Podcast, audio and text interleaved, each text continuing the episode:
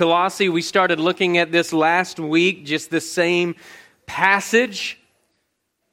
And I hope that um, you know you've been able to look at it on your own time some over the course of this week, and that you'll continue to just look at it. And um, there is a lot of stuff here, and there's as I'm as I've been preparing to preach this, and as I've just been trying to take it in devotionally, there's so much here, even this morning, that I have to neglect because this is such an inexhaustible passage of Scripture. We could spend an exorbitant amount of time just staring at this and, and letting it roll around in our head and really just taking in, feasting on it, taking in every eh, all the nutrients of the passage, if you will, as we seek to have Christ's picture, his portrait painted for us by the Holy Spirit's words documented in Scripture, preserved here in Scripture. And, and really, this morning, we're, we're going to focus on just two more aspects of this passage. And again, you'll, you'll be looking at it, and, and as you're looking at it, you're going to see all the things that I'm missing here. And, and you, would, you would be right. I'm, I'm missing a lot. And, um, but prayerfully, we're going to see what the Holy Spirit of God wants us to see together. And so, starting with verse 15, in Colossians chapter 1, Again, we began to look at this last week. Paul, under the inspiration of the Spirit, painting this portrait for us. He says, He, speaking of Christ, is the image of the invisible God, the firstborn of all creation. For by him all things were created in heaven and on earth, visible and invisible, whether thrones or dominions or rulers or authorities, all things were created through him and for him. And he's before all things, and in him all things hold together. Verse 18. And he's the head of the body, the church. We're going to spend time on that this morning. He's the beginning, the firstborn from the dead, that in everything he might be preeminent. For in him all the fullness of God was pleased to dwell, and through him to reconcile to himself all things, whether on earth or in heaven, making peace by the blood of his cross. And you, who were once alienated and hostile in mind, doing evil deeds, he's now reconciled in his body of flesh by his death in order to present you holy and blameless and above reproach before him. If indeed you continue in the faith, stable and steadfast, not shifting from the hope of the gospel that you heard, which has been proclaimed in all creation under heaven, and of which I, Paul, became a minister. We go to the Lord in prayer. God, we thank you for this word. We thank you, God, that for those of us that are Christians this morning, God, our spirit bears witness with this, Lord. We say amen to this, and we, we ask that your spirit would use it to, to shape us, to transform us more to the image of Christ. I'm so thankful that He's the head of the church. I'm so thankful that his blood brought peace. And I pray this in Jesus' name. Amen. Well, if, if you're taking notes, I would encourage you to, to jot this down, to shorthand this, but, but Christ alone is the head of his body, the church, capital C, the church, and this is good. Right, Christ alone is, is the head of his body, the church, capital C, and this is good. We see this in, in, in verse 18 here. And he's the head, he's the top. Right? He's the top of the body, the church. He's the beginning, the firstborn from the dead, that in everything he might be preeminent. Right? Again, there's lots to unpack, lots to unpack just in this verse, much of which, even in this verse, I'm going to neglect. But, but I want us to think through something that we hear, something that's common speak amongst Christians which is that Christ is the head of his church. And the C in that first point is capitalized because Paul has in view here the, the pure, invisible, universal church. Right, last week we began to recite the Apostles' Creed together, and that phrase, that phrase you, you may know that what I'm about to say, the Holy Catholic Church, right, it doesn't mean Roman Catholic. Right? That's not what should come to our head when we say the Holy Catholic Church, when we recite the Apostles' Creed at the end of the service this morning. It means the universal, pure church, or, as some of you have heard it, it means the invisible church, the invisible church. It's composed of all of those saints that the Holy Spirit of God has truly regenerated, has truly regenerated. It consists of all those saints who have truly been washed clean by the blood of Jesus Christ. The, the 1689 London Baptist Confession of Faith says it this way, better than I could say. It says, The Catholic or the universal church, with respect to the internal work of the Spirit of truth and grace, may be called invisible. Here's what it consists of. What does that make up? Consists of the whole number of the elect that have been, are, or shall be gathered into one under Christ, the head thereof, and is the spouse, the body, the fullness of him that fills all in all. All right, Christ is the head of that body. See, capitalized C there. He, and he has eternal union with that body, right? He's eternally wedded to that body. When you think of Christ as a head, you should also be thinking of this marital picture, right? The Apostle Paul kind of props that up in another uh, letter that he writes to the church of Ephesus, Ephesus chapter 1. We see this mystery of this union that a husband and wife share is, is reflecting Christ's relationship with his bride, Christ being the head and the church being the body. But Christ is the head of the body.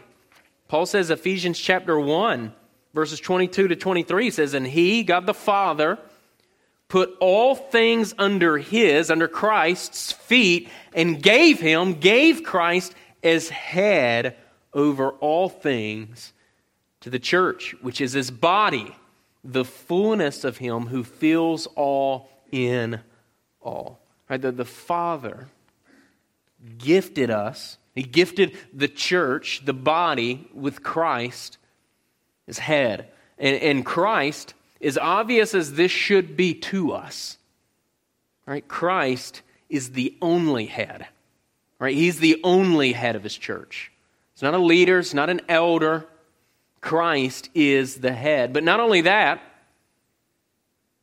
not only should we know that, obviously, but we should know, obviously, even though we're forgetful of it, we should know that it's good that Christ is the only head of his church. Right? We've seen things go drastically wrong, and I'll give us an example in a moment, but we've seen things drastically go wrong when people begin to operate, leaders begin to operate as if they're the head of the church instead of Christ being the head of the church.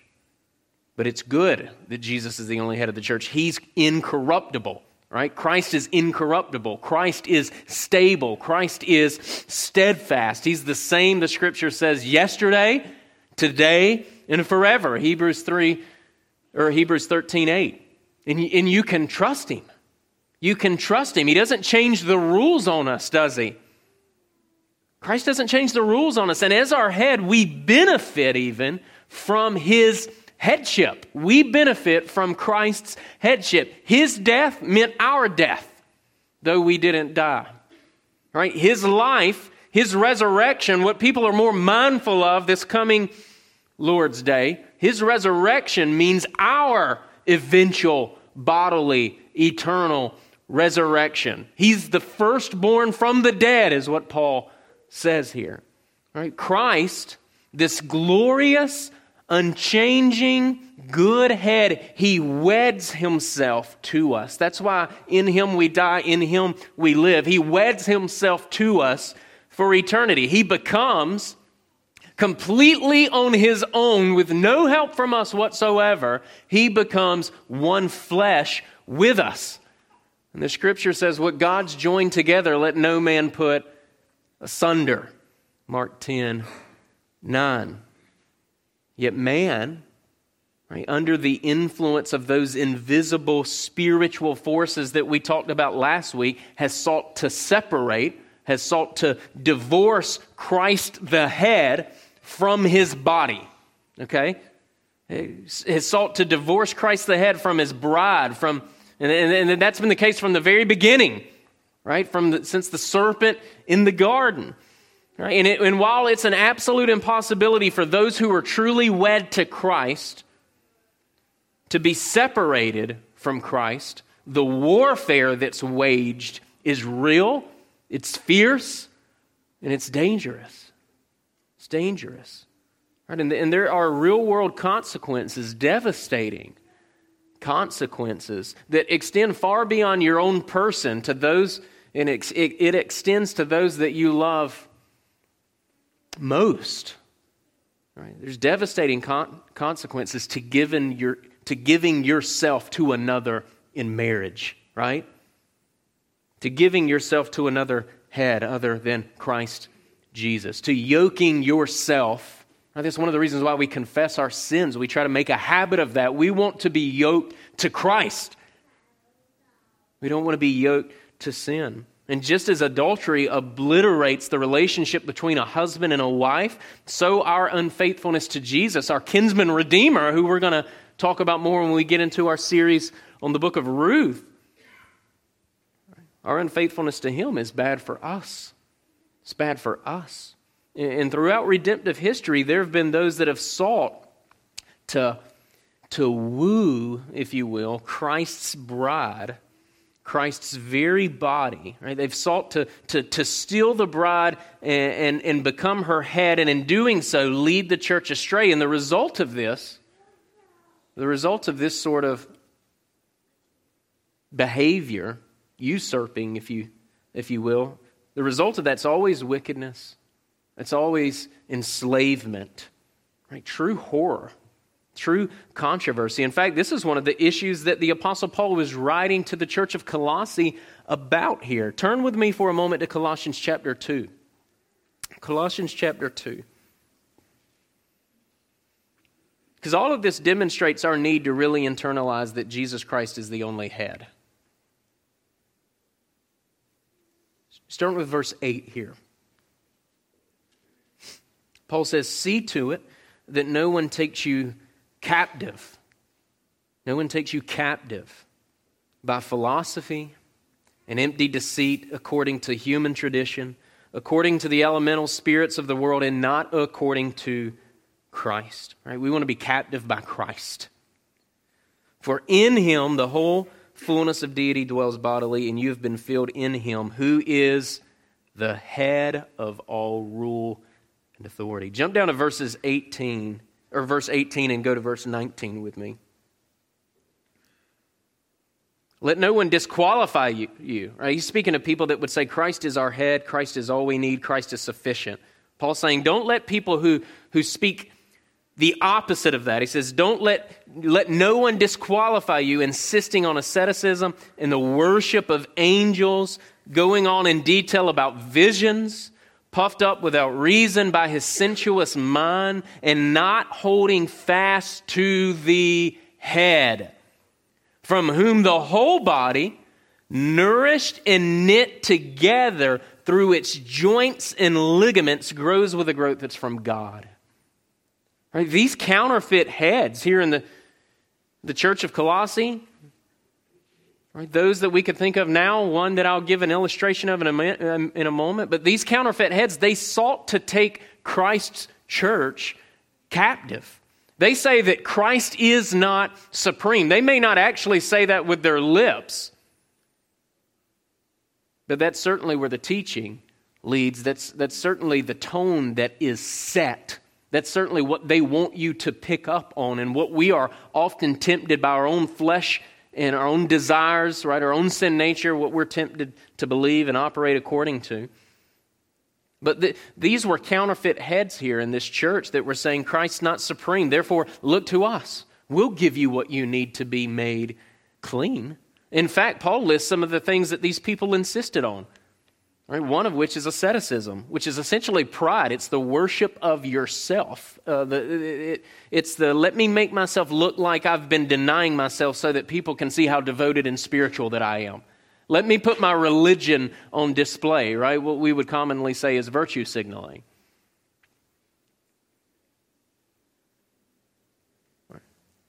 It's keeping up with the appearance of what man thinks religion should be. That's what that is. They also insisted on the worship of angels, right, which is idolatry.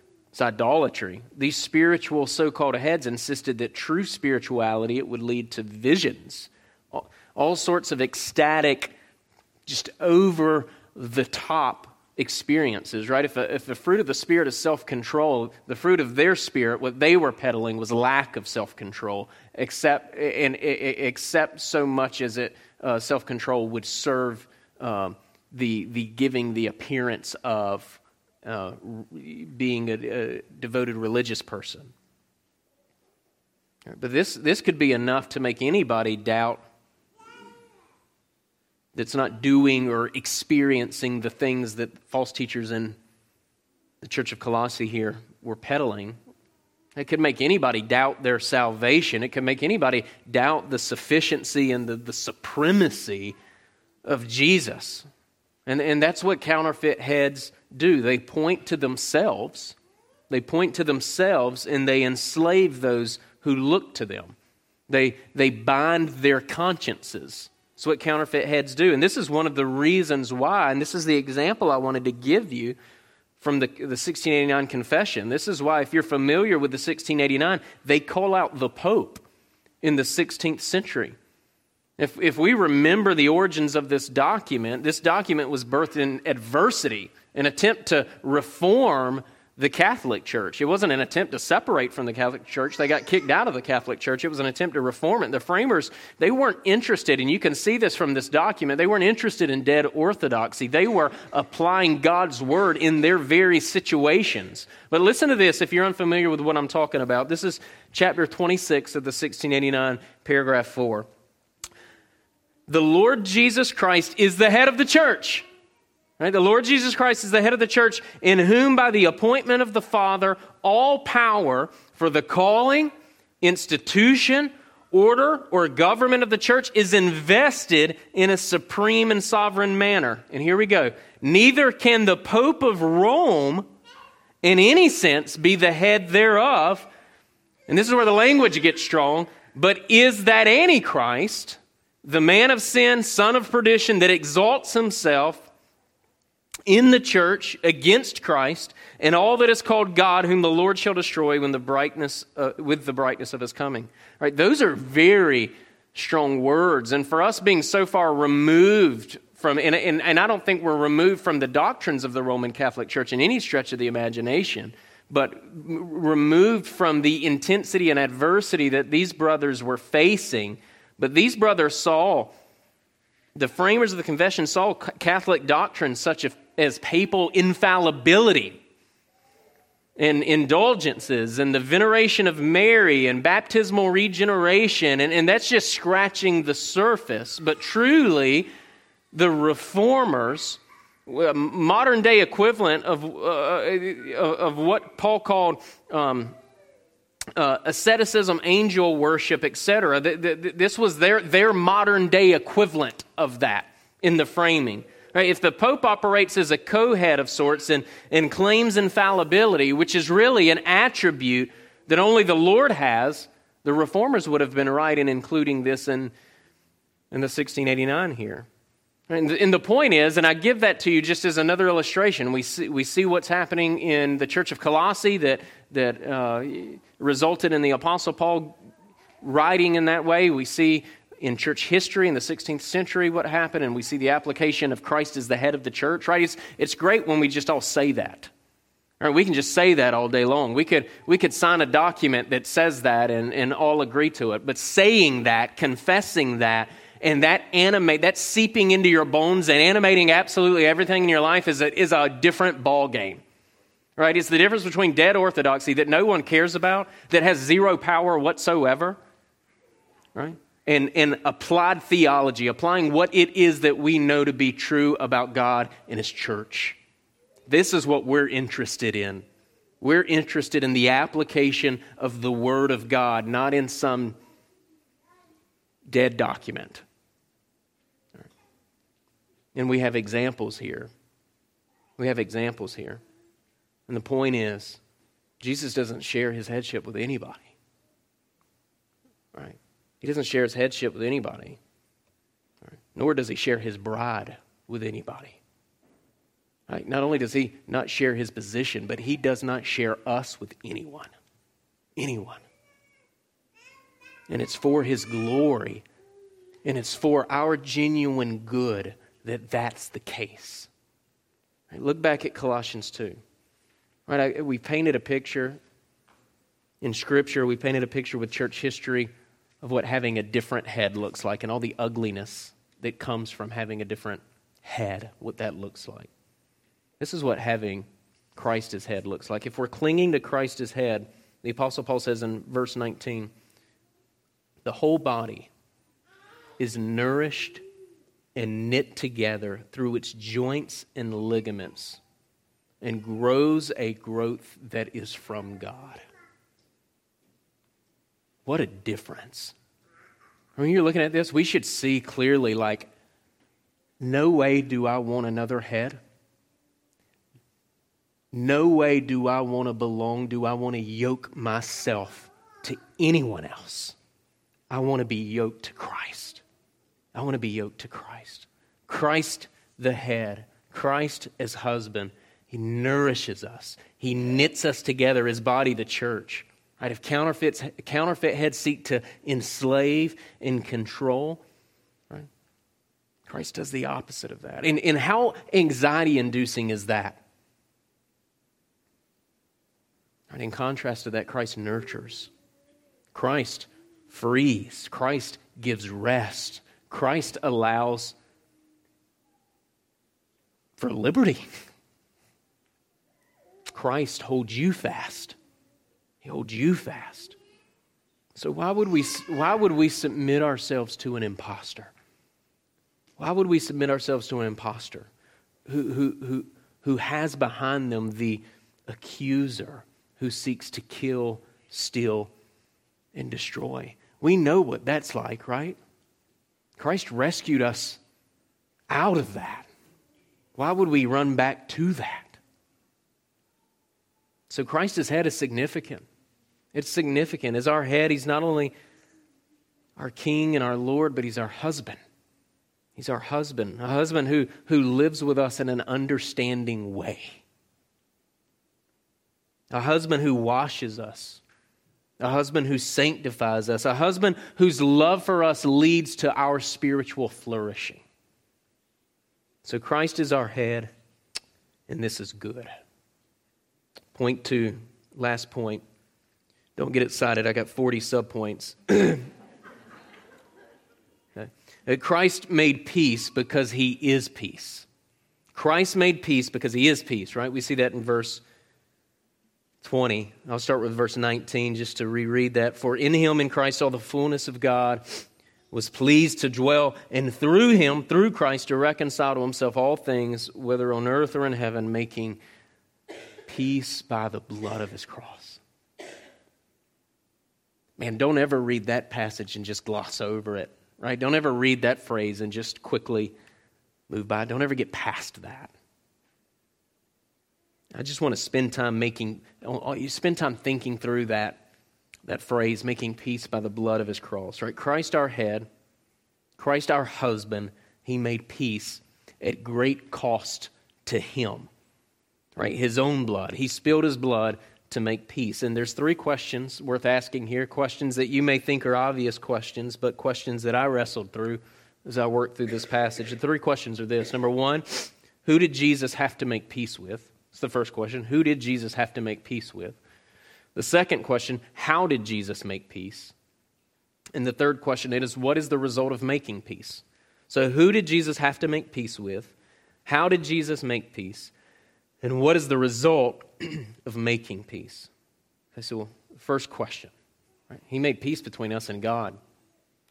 He made peace between us and God, right? It's a heretical teaching to say that Christ paid a ransom to Satan, right? That, that, that's a, a teaching we would reject, right? Satan is a, is a creature, and God's no debtor to Satan, just as God's no debtor to man. Right? But Christ came because the Father's holy justice demanded the shedding of blood for the, for the sins and the hostilities of man. Right? Contrary to what we may be tempted to think at times, but, but man is not good. Man is not good. Our, our nature is corrupted. Our nature is corrupted. The, the good God, the good that God created, is manipulated. It's, it's twisted by sin. And, it's only by God's restraining common grace that we're not as bad as we could be. Right? Apart, apart from God's restraining common grace, we, we would have all killed each other by now. We aren't as sinful and as polluted as we could be. But to use a word, we are depraved. We are depraved. We're thoroughly corrupt. In, in, in, in, so much so that we aren't even neutral. We shouldn't even think of ourselves as neutral. Sometimes we like to to think that we, you know, we see both sides to things and, you know, we've got a clear perspective on things, but, but we're, we're, not even, we're not even neutral. Right? There, there, was a false teaching as early as the late 300s and, and condemned, in fact, at 418 at the Council of Carthage that still has prominence today called Pelagianism, put forward by a man named, you guessed it, Pelagius. Um, and, and, and the teaching was that man is born morally neutral, right down the middle, and has the capacity, if he or she chooses, to, to live a sinless life, to live a perfect life. And it was Augustine that, that wrote against that extensively in his book called the, the City of God, articulating both man's nature and anything good in man being a grace from God, our salvation chiefly being all of grace. But we're not neutral. And we don't need to fall into that sort of faulty thinking. Our nature's been corrupted since the fall of Adam. And every sin that we commit, every one of our actual sins that we, that we commit, is an outworking of that original sin. Look back at Colossians, verse 21. And you, and he, Paul again speaking to the church of Colossae, but he's speaking to us as well this morning through the Holy Spirit. You who once were alienated and hostile in mind, doing evil deeds. Now, that word alienated meaning estranged, hostile, hostile in mind meaning, meaning enemies or aggressive. Right? Doing evil deeds, kind of the default position, if you will. Right? Elsewhere, the Apostle Paul calls us in Romans chapter 5 enemies of God. Verse 10. King David said that he was brought forth in iniquity and in sin did his mother conceive him. Psalm 51 5. Uh, apart from the, the intervening work of God, we were his enemies, shaking our fist at him, forming our weapons against him. And according to Paul, there was this dividing wall of hostility. We see that in Ephesians chapter 2. I'll read that passage in a minute. But chapter 2, verse 14, there was this dividing wall of hostility that we put up between us and God. We were at odds with God. We were at war with God. And for things to be made right between us and Him, blood had to be shed. Blood had to be shed. An acceptable sacrifice, a perfect object of God's wrath. Right? Christ came to make peace us with God. Jesus is our mediator, and he acquired forgiveness for us. He satisfied the, the Father's wrath. And this gets us into a little bit of the, the, the, the, the third question, but I'm not going to completely go there. But he satisfied the Father's wrath for our sin. It's our rebellion, our, our sin, our very nature that's offensive to the holy, just, unchangeable God. But Christ made it possible for us to be rela- in relationship with God without us being consumed.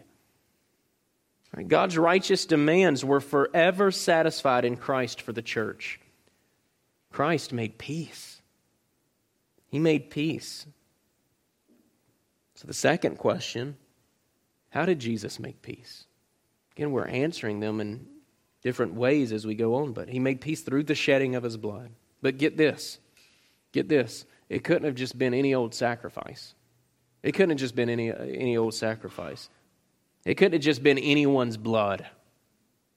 Right? Our incorruptible God sets the standard for how he shall be pleased. Our incorruptible God sets the standard for how he shall be pleased. He defines the terms, not us.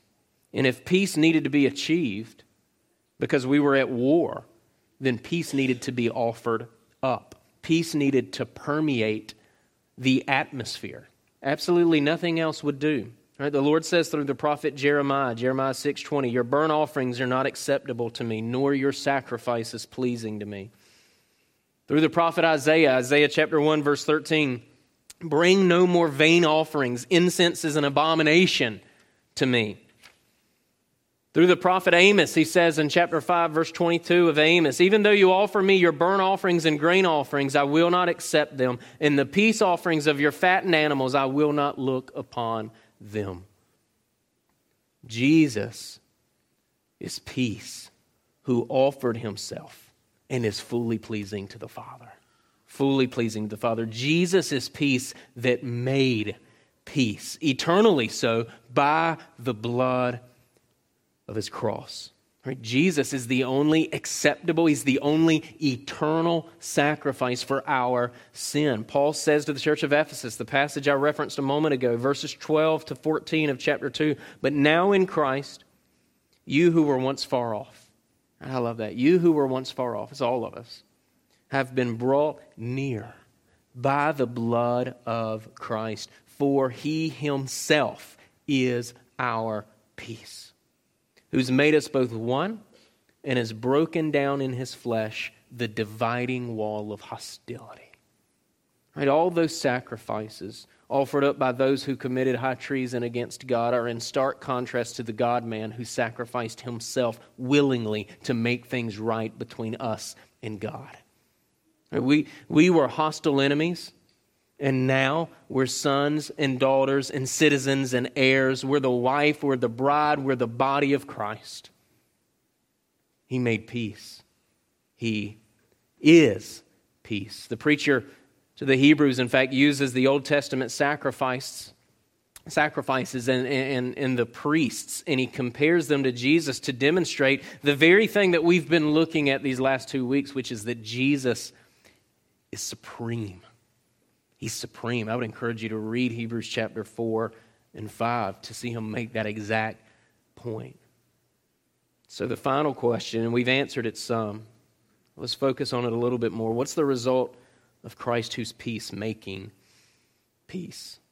Look at verse 21 in Colossians 1 again, because I want to connect it the way the, the Apostle Paul does. It says, And you, who once were alienated and hostile in mind, doing evil deeds, he's now reconciled in his body of flesh by his death in order to present you holy and blameless and above reproach before him. We can see this framed a little bit better. It's as if Paul is saying to the church of Colossae, it's as Paul is saying to us, Have you been alienated? Have you been hostile in mind? Have you been doing evil deeds? Right? Anybody? Is that anybody? It's as if Paul's saying that. Is that anybody here? Am I, am, am I speaking to any of you? If so, I have good news. Christ came for you. Christ came for you. His blood was spilled for you. Jesus says something similar to this in Mark chapter 2, verse 17. It says, When Jesus heard it, he said to them, Those who are well have no need of a physician, but those who are sick. I came, right? You want to know why Christ came, here it is. I came to call not the righteous, but sinners. If you're a sinner this morning, there is very good news. Right? Christ came for you. He came for you. Right? If you know yourself to be alienated, if you know yourself to be hostile in mind, if you know yourself to have done evil deeds, in a word, to be a sinner, hearing the words from our Savior, I came for you. Man, can, can better words be spoken? Can better words be spoken? All right, Christ came to call you, and his calling you is his saving you. His calling you is His saving you, His forgiving you, His wedding Himself to you, Him becoming your head, your master, your Lord, your King, your Savior, your refuge, your peace, your peace.